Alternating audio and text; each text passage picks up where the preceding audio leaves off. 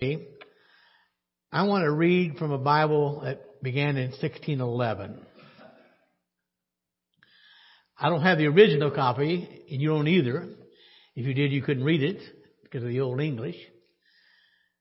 But in Colossians chapter 3, we'll begin in verse 5 down through verse 11.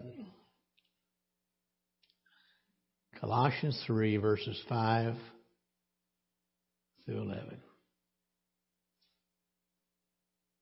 You love the Lord this morning. Amen. The Bible says, Mortify therefore your members which are upon the earth fornication, uncleanness, inordinate affection, evil concupiscence, and covetousness, which is idolatry. For which things sake the wrath of God cometh on the children of disobedience, in the which you also walked sometime when you lived in them. But now you also put off all these anger, wrath, malice, blasphemy, filthy communication out of your mouth. Lie not one to another, seeing that you have put off the old man with his deeds and have put on the new man, which is renewed in knowledge after the image of him that created him. Whether is neither Greek nor Jew, circumcision nor uncircumcision, barbarian, Scythian, bond nor free, but Christ is all and in all. Father, thank you for your precious word. And I pray, God, that we'd allow that word today to have free course. And God, we'd allow the Spirit of God to move in our lives. Lord, to draw us near to you, send conviction where it's needed. But God, I pray most of all that today you would save that soul that's nearest hell. We'll give you the glory and praise. In Jesus' name we pray. And all God's people said, Amen. You can be seated.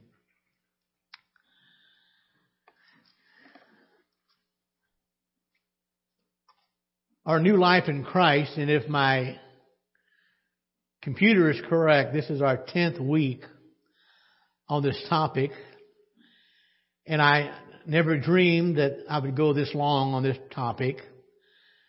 But the more I dig, the more I find. And the more I realize how blessed I am to have a brand new life in Christ. I remember how I used to live and I don't want to go back. I'm ashamed of the things I did and said. and I'm glad that Jesus forgave them all. And He gave me a reason for living. In our text this morning, we've been there for quite a long time, and we're not going to go back and rehash everything we've already done. But in verse 5, the Bible gives us five things we are to mortify. Five things that are crucial as children of God, we are to get rid of out of our life. If you were here this morning in our Sunday school hour, we looked at John 3, where Jesus told Nicodemus, if you're ever going to see the kingdom of God, you must be born again. And we found out that in our, in America today, we, Jason played a short video clip of David Platt and in that video clip, researchers say that in America, four out of five people claim to be a Christian. Of that four out of five, less than half go to church on a weekly basis. Out of that four or five, less than half believe the Bible is true. And then the researchers decided to take a poll of born again Christians. And I agree with David Platt, if you're not born again, you're not a Christian. Okay? And even that group, not much difference. And again, there were a lot of details. Some believe that Jesus sinned. How can you believe that when God's word says he didn't? But I agree with David Platt because a survey like that gives the impression to the world then evidently Christians are no different than we are. But I agree even more with what he said. What that survey shows us there are a lot of people in America today and across our world who claim to be Christians and are not. And this morning we're going to be speaking a little while about the wrath of God. And I must confess, I don't remember the last time I've heard a, a message on the wrath of God. Or the last time that I preached a message on the wrath of God. And I find it kind of interesting that in our text, before Paul gets to verse 6, he introduces to us, as Christians, five things we're to get rid of in our lives. I don't care who you are, when you come to Christ, you come with baggage. There are weeds in your life. And some are extremely dangerous. And if we allow them to continue, they will choke out our spiritual life. So Paul understands how serious this is, and he doesn't say play with them, he says kill them. Put them to death. And we took each one one by one, and we did that several weeks ago. But in verse 6, the Bible gives us the reason why we are to mortify those things in our life. And verse 6 says, For which things sake the wrath of God cometh on the children of disobedience. Those sins will bring the wrath of God on our lives. We don't hear that preached today. One preacher said this, our best life is now. If this is my best life, I'm in trouble. My friend, my best life is in heaven. And one thing I do not want to experience is the wrath of God on my life. And I want you to realize that God is not a mean God. God is not unjust. And whether we believe it or not, God is always fair. And He's always righteous. He can't be anything but righteous. And so our God, the God of the universe, the only God there is, He doesn't reveal His wrath arbitrarily. But we have to realize His perfect moral nature will not allow sin and wickedness to go unpunished.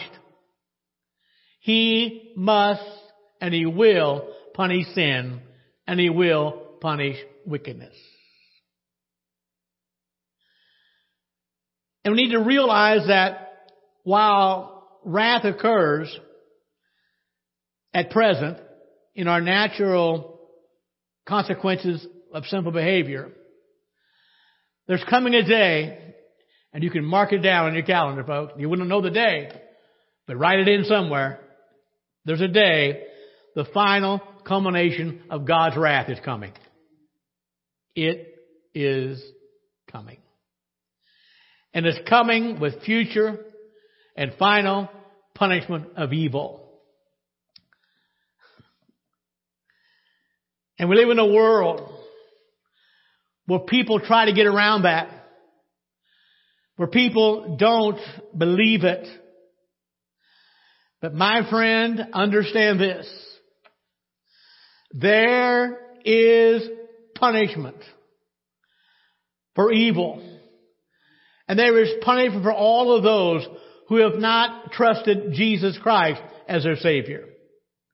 You must be born again.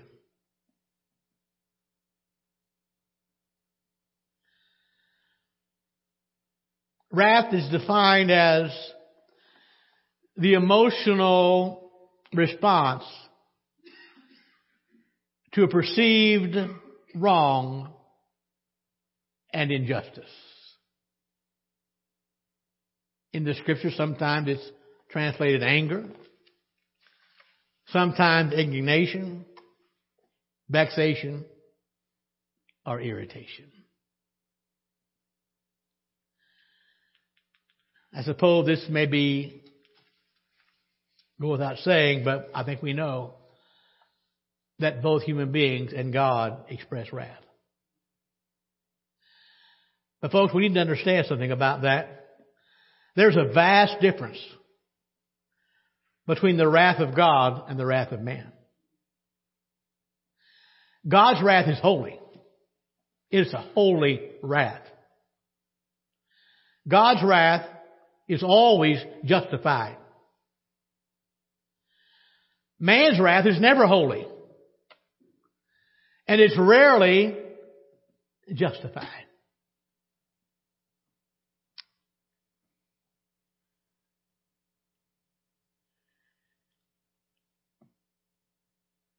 Somebody ever done you wrong?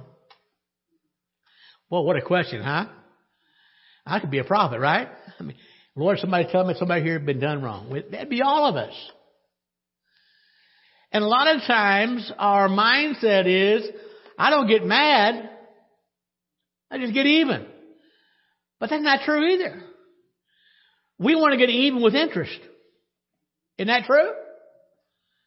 So God's wrath is always holy. God's wrath is always justified. Our wrath is never holy, and our wrath is rarely justified. In the Old Testament, the wrath of God was a divine response to human sin and disobedience. And if you're a student of the Old Testament, at least until they were carried away into captivity to Babylon, the most common thing was idolatry that brought the wrath of God and their final deportation from the nation. And understand, our God is consistent.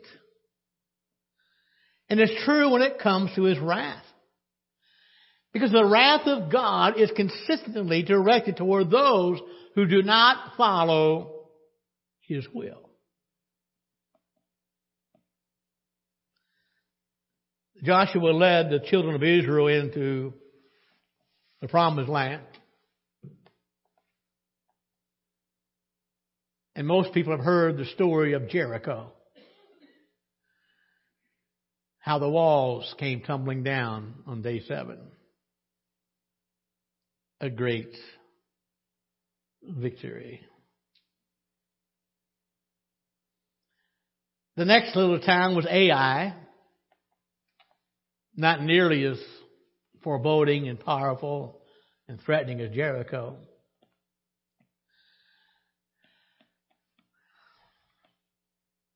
But when Jericho fell, God said to Israel, everything in that town has to be dedicated to me. Everything. Take nothing for yourself.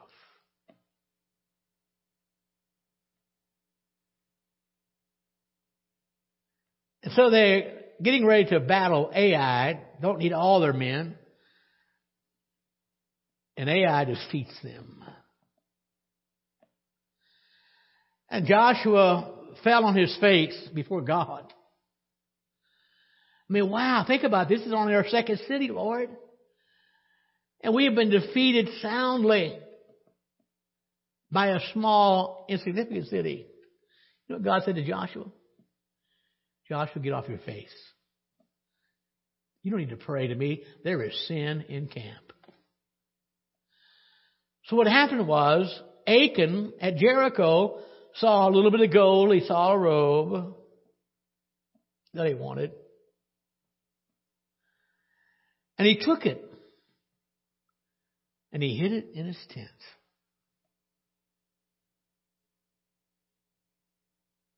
Joshua 7 verse 1.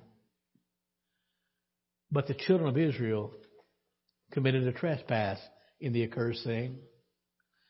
For Achan the son of Carmi, the son of Zabdi, the son of Zerah, of the tribe of Judah took the accursed thing, and the anger of the Lord was kindled against the children of Israel. Folks, understand something here. The wrath of God is consistently directed toward those who do not follow His will and obey His word.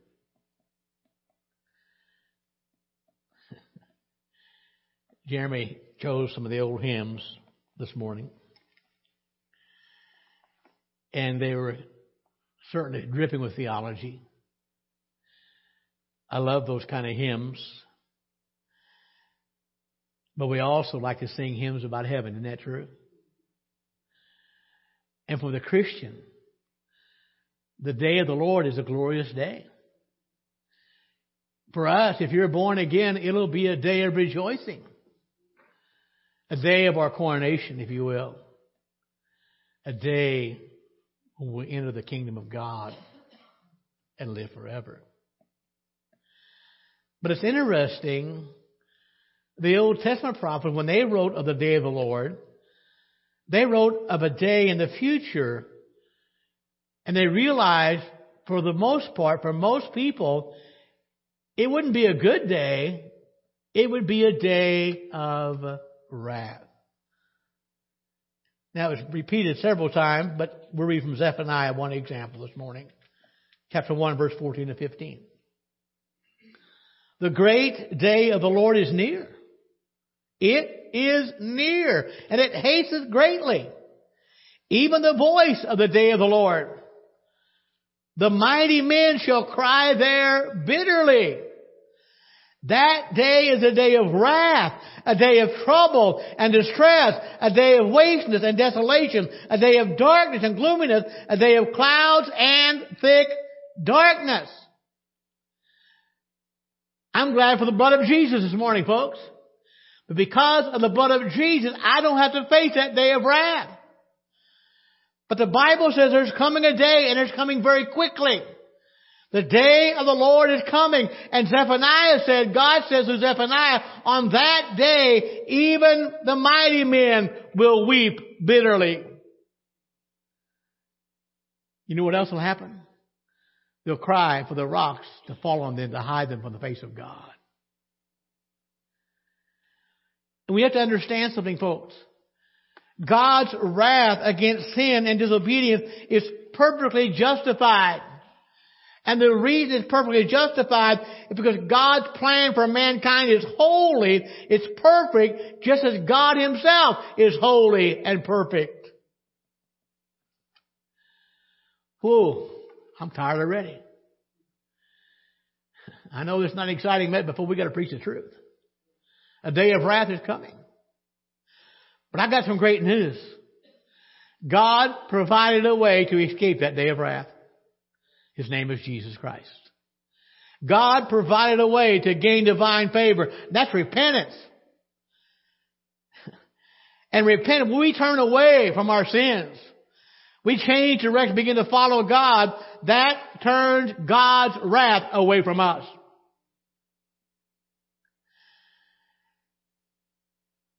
And we have to understand, even though we may not, and we will not understand everything God does, to reject the perfect plan is to reject God's love, God's mercy, mercy, God's grace, God's favor.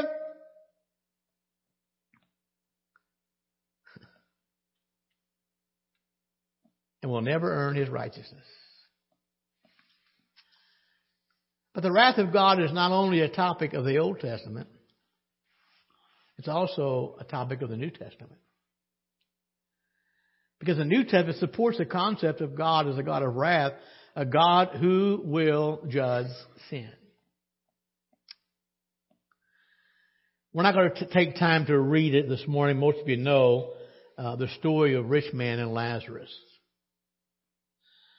The rich man fared well on this earth. Lazarus not so well. In fact, he would sit on the floor at the table of the rich man and beg for crumbs.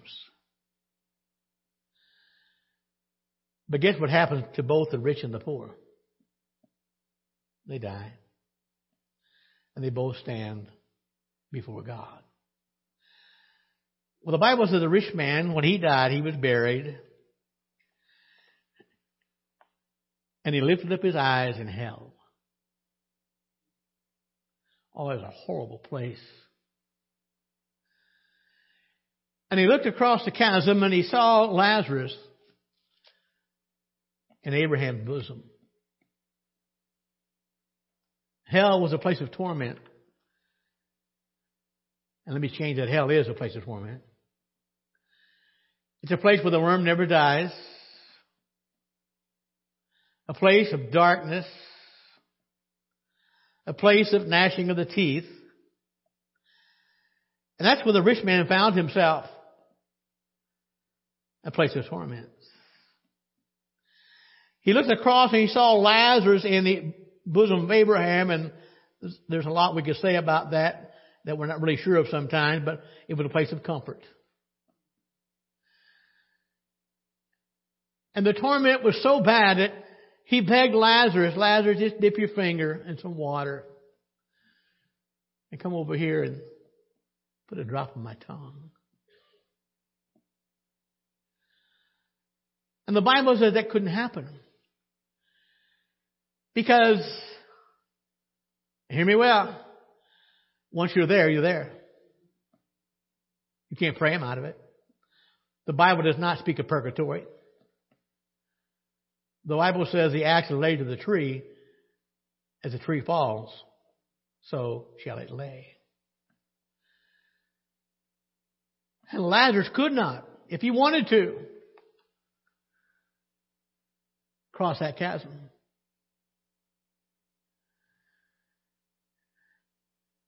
And the rich man said, God, I've got some brothers. And if they don't change their life, they're going to end up where I'm at. They're going to experience the wrath of God that I'm experiencing for eternity. Send someone, send Lazarus back for that matter, to warn them about this awful place. Now, by the way, the rich man didn't go to hell because he was rich. He went to hell because he rejected God's Savior. And Lazarus didn't go to Abraham's bosom. That's a euphemism, I think, for heaven. Because he was poor, he went there because he trusted God. John 3.36 he that believeth on the Son, the S-O-N, hath everlasting life. I'm there. How about you? Now, when the word, the Bible says believe, it means with your whole heart. Not just a mental assent. Okay, okay, I see the fact. I, I read them. Okay. Satan does that. But I believe. I've received as my Lord and Savior. And the Bible said, because of that, I have everlasting life. Praise God. But how many know there's only one side of the coin? The last part of verse 36, John 3. And he that believeth not the Son, S-O-N, shall not see life, but the wrath of God abides on him.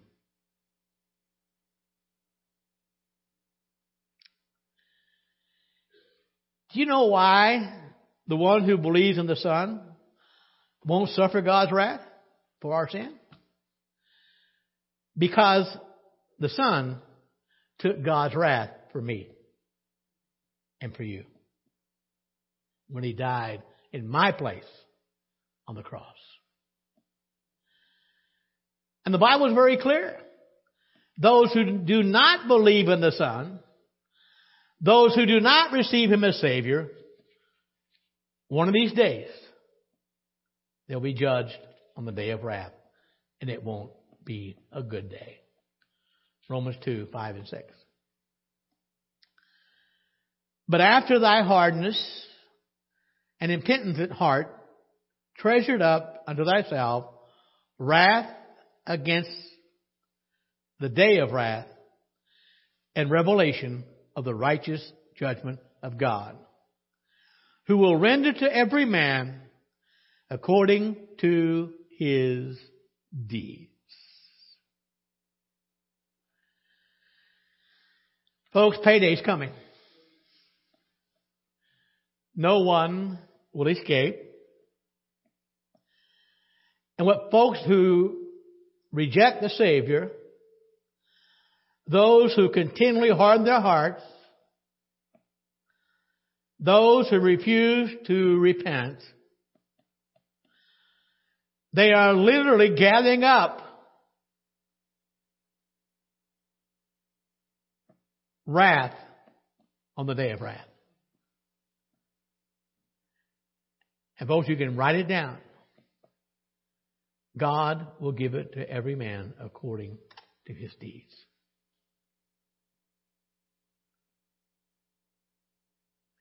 And by the way, we don't know the day of God's wrath. But one thing I do know. The Bible says no one will escape that final encounter with God.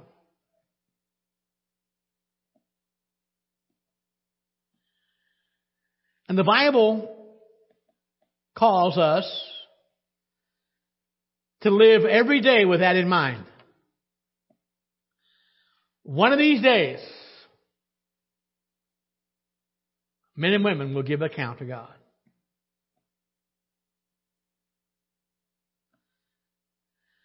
So the counsel the Bible gives us about our attitude and our attitude must be the day of the Lord is near. How many know it's nearer today than it was yesterday? It's nearer than we when we first believed. 1 Thessalonians 5 2. For yourselves know perfectly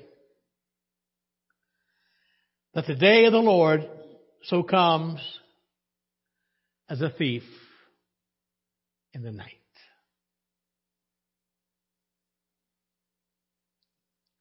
A couple of weeks ago, I think it was the people behind Jeremy Nicole, had their Jeep stolen.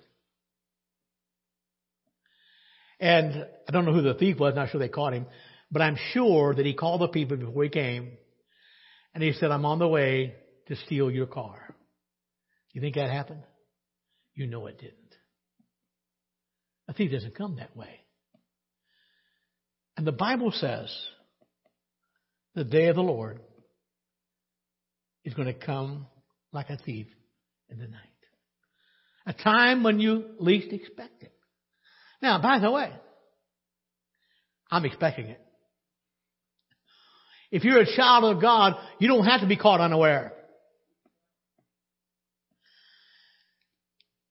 But you've heard the same thing I've heard. Come on, preacher. They've been saying that for thousands of years. Isn't that true? I mean, come on, we heard it 50 years ago, we heard it 40 years ago, we heard it 20 years ago, and, and actually thousands of years have gone by uh, since those warnings were given.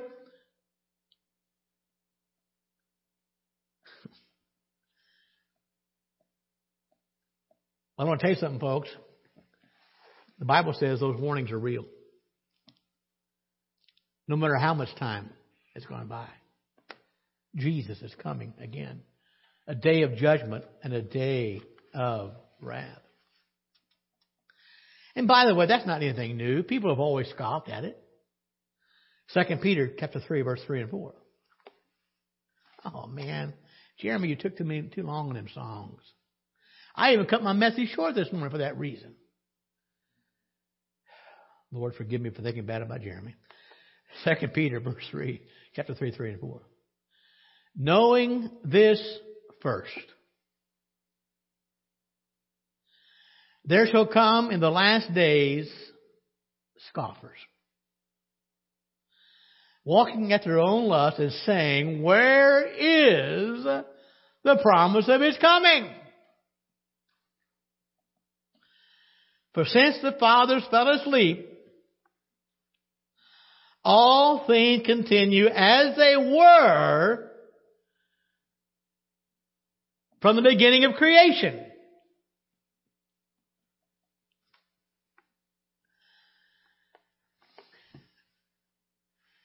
I don't have time to develop this. I got to do this next week. You got to come back next week, okay? You can't miss it. Now, Pam knows if I'm watching a movie or, or even a TV drama, and we don't watch much anymore uh, of that kind of stuff. Now, no, we do once in a while if it's a good movie, but I hate it when it's said to be continued. But today I'm saying to be continued. But folks, oh, here's what I want you to know.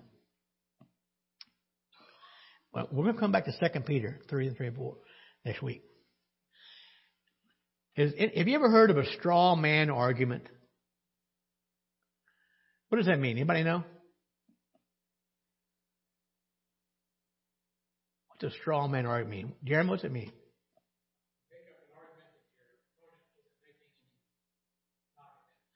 Yeah.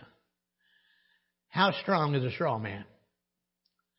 I want to tell you, when they say, for since the fathers fell asleep, all things continue as they were from the beginning of creation.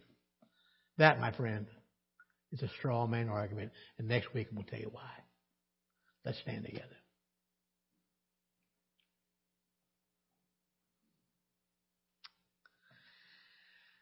I want you to realize this morning, I don't care who you are, what your lot in life is, God loves you.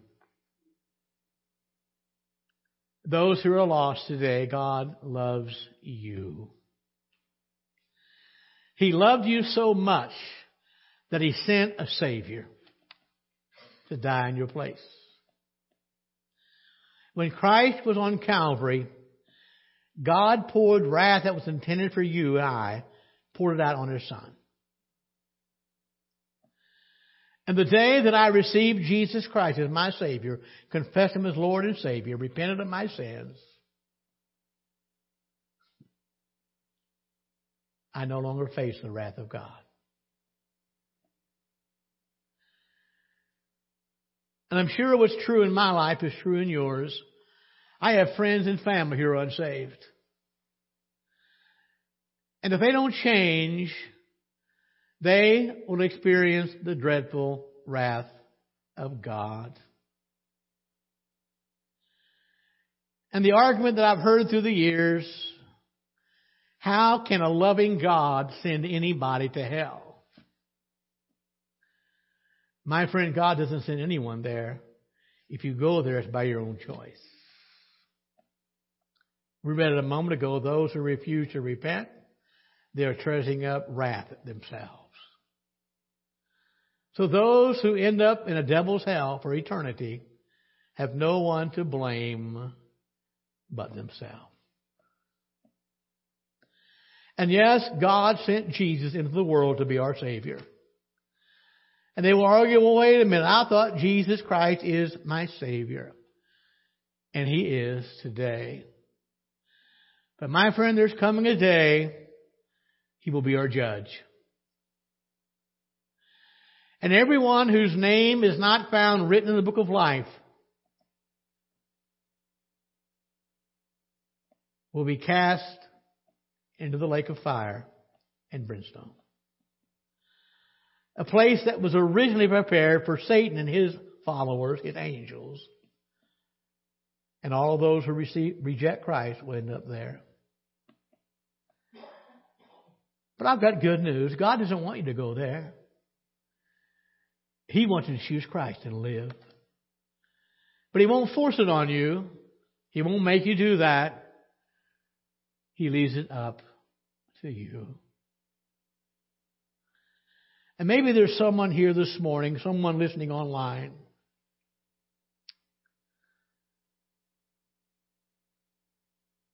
And you've never received Christ as your Savior. If you don't change, you'll experience the wrath of God, and my friend, it won't be pretty. I don't want you to go there. But more importantly, God doesn't want you to go there. God delights in forgiveness more than he does judgment. But if you're going to be saved today, you must come to Him. We're going to play, I think, Alan, in a moment, right? A song of just a, a song of invitation. But let's pray first. Father, we love you today. And I pray, God, that you'll speak to hearts. And I pray, Lord, if there's one person here this morning in the audience or one at home online, if they've never been born again, truly born again, God, you would speak to their hearts. And I pray for those who are Christians today, Lord, let us even live in the attitude that your coming is near. In Jesus' name we pray. Amen. Well, we played this song this morning. If you want to pray, you can come right here. Someone will meet you here, show you how to be